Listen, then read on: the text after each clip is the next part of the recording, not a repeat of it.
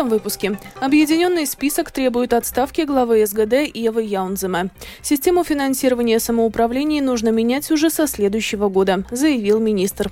Предпринимателей штрафуют за английские наименования товаров на упаковке. Памятник Пушкину в Риге раскрасили в цвета латвийского и украинского флагов. Цены на нефть пошли вверх после решения ОПЕК+, сократить добычу. Об этом и не только, подробнее далее.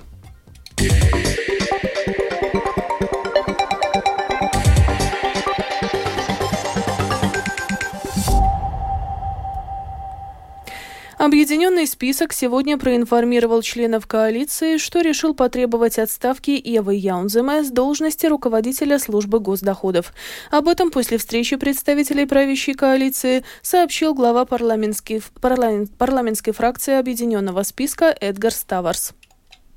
Сегодня состоялась встреча фракции Объединенного списка с главой СГД Евой Яунземе. Мы выслушали, встреча длилась час. Однозначно ясно, что Объединенный список призывает министра финансов Арвилса Ашераденса рассмотреть вопрос об освобождении Евы Яунземе занимаемой должности, найти юридическую и техническую возможность, чтобы службу госдоходов возглавлял человек, который реально помогает предпринимателям, чтобы первым делом были консультации, а не наказание, чтобы в СГД уменьшилась бюрократия.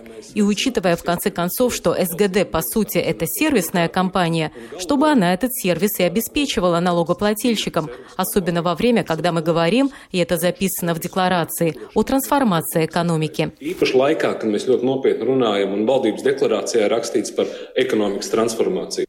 В свою очередь, премьер-министр Латвии Кришьянис Каринч напомнил, что в этом году истекает срок полномочий Яунзема на посту главы службы госдоходов. При этом Каринч добавил, что он сейчас не призывает подождать или поспешить с вопросом об увольнении Яунзема. По словам премьера, сейчас Министерство финансов работает над улучшением работы службы госдоходов, и новому руководителю нужно будет реализовывать разрабатываемую сейчас реформу. Это будет отражено в положении о конкурсе на должность должность, на должность нового главы СГД, указал Каринш. Finanšu ministrija uh, labi apzinās, ka veida darbībā ir tik tiešām ну, непилнības. Министерство финансов понимает, что в работе СГД есть недочеты, как в любом учреждении, и что есть что улучшить. Минфин работает над тем, что и как нужно улучшить. Но в любом случае я хотел бы напомнить, что в этом году истекает срок полномочий нынешнего главы СГД, и в любом случае будет объявлен конкурс на должность нового нового руководителя службы госдоходов, и это будет сделано в этом году.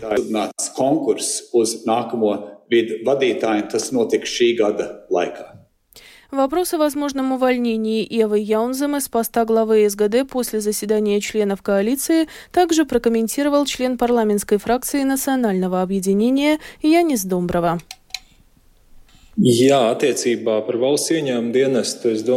Что касается СГД, то я думаю, что никто не может сказать, что с СГД все в порядке. Проблемы можно увидеть в ряде аспектов. Но фракция национального объединения до сих пор не дискутировала именно о соответствии госпожи Яунзема занимаемой должности. Дискуссии об этом у нас не было. Šādas diskusijas vēl šim mums nav bijušas. Систему финансирования самоуправлений нужно менять уже со следующего года. Об этом латвийскому радио заявил министр среды и регионального развития Марис Принджукс от объединенного списка. По его мнению, в первую очередь нужно упорядочить систему выравнивания финансов самоуправлений, поскольку деньги от так называемых муниципалитетов-доноров идут не туда, где они очень нужны, например, в приграничные регионы на востоке страны, а остаются в больших городах, где ситуация лучше. Также Марис Принджукс указал на необходимость развивать в Латвии предпринимательскую среду. Надо так формировать мотивацию самоуправлений, чтобы они были заинтересованы привлекать предпринимательскую деятельность, э, не только создавать парки и реализовывать проекты благоустройства, что мы уже давно заслужили, но это не дает развития. Распределение какого-то процента подоходного налога с населения в пользу самоуправлений по принципу места работы однозначно может сработать. То есть самоуправлением в этом году надо сильно подумать именно над тем, как развивать предпринимательство предпринимательскую деятельность. В Риге 31 марта был сдан в эксплуатацию путепровод в Саркандаугаве. Об этом сообщил вице-мэр столицы Вилнес Тирсис. Путепровод откроют в четверг, 6 апреля в 10 часов утра. Его длина без съездов составляет более 400 метров.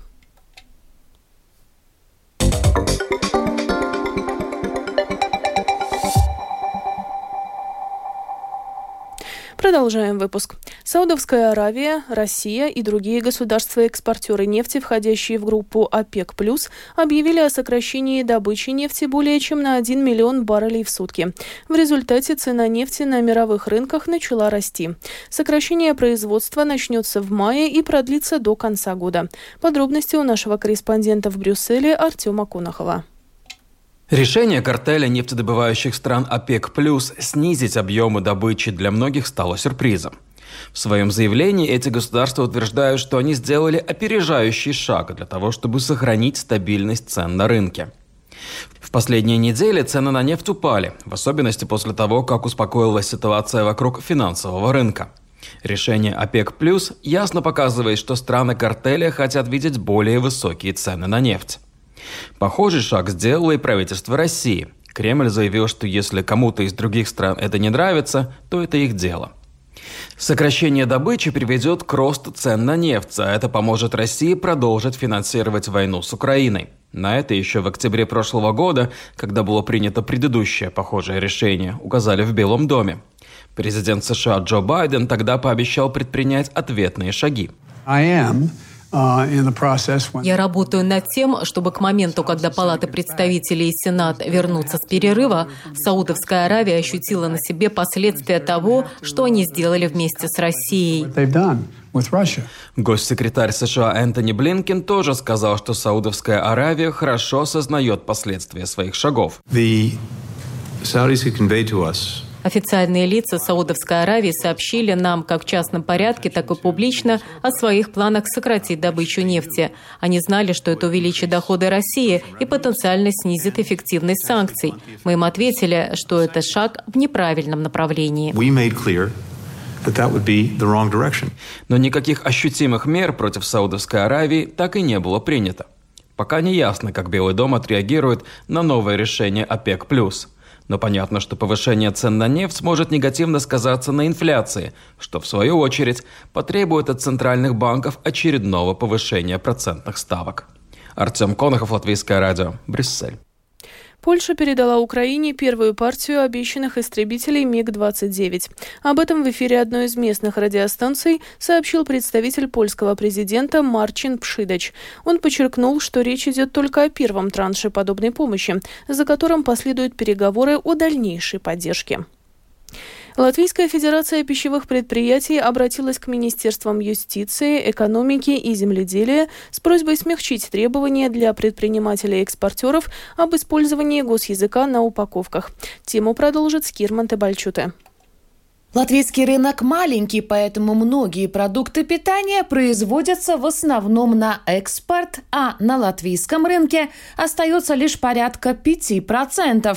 На них есть информация на латышском языке о составе, хранении, способе употребления и так далее. Но на лицевой стороне упаковки наименование товара зачастую экспортное. Согласно закону, маркировка произведенных в Латвии товаров должна должна быть на латышском языке. За это, например, Центром госязыка был оштрафован производитель картофельных пластин Long Chips. Создание одной этикетки стоит примерно 120 тысяч евро. Поэтому производить разные упаковки для экспорта и для латвийского рынка предприятиям невыгодно, поясняет представитель Латвийской конфедерации работодателей Инесе Олафсоне. Нельзя уменьшать конкурентоспособность наших предприятий в своей стране. Если этот вопрос не будет решен, предприятия, у которых небольшая часть продукта остается на рынке Латвии, скорее всего, просто перестанут продавать здесь эту продукцию. Это будет выгоднее, легче и дешевле, чем пытаться подстроиться под требования Центра государственного языка. Жалоб от потребителей по поводу наименований товаров на английском или других языках не было. Предприниматели полагают, что Кабинету министров следовало бы уточнить применение норм закона к работающим на экспорт местным пищевым предприятиям.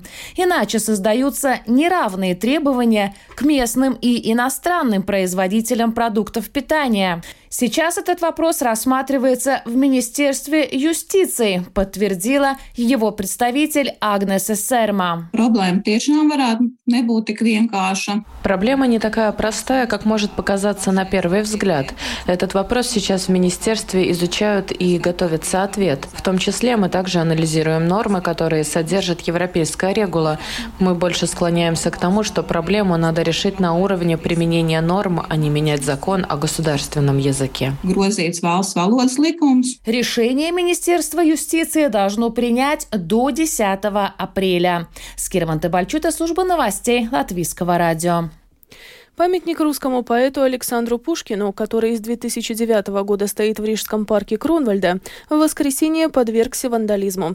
Пока не установленные злоумышленники выкрасили в памятник в цвета латвийского и украинского флагов.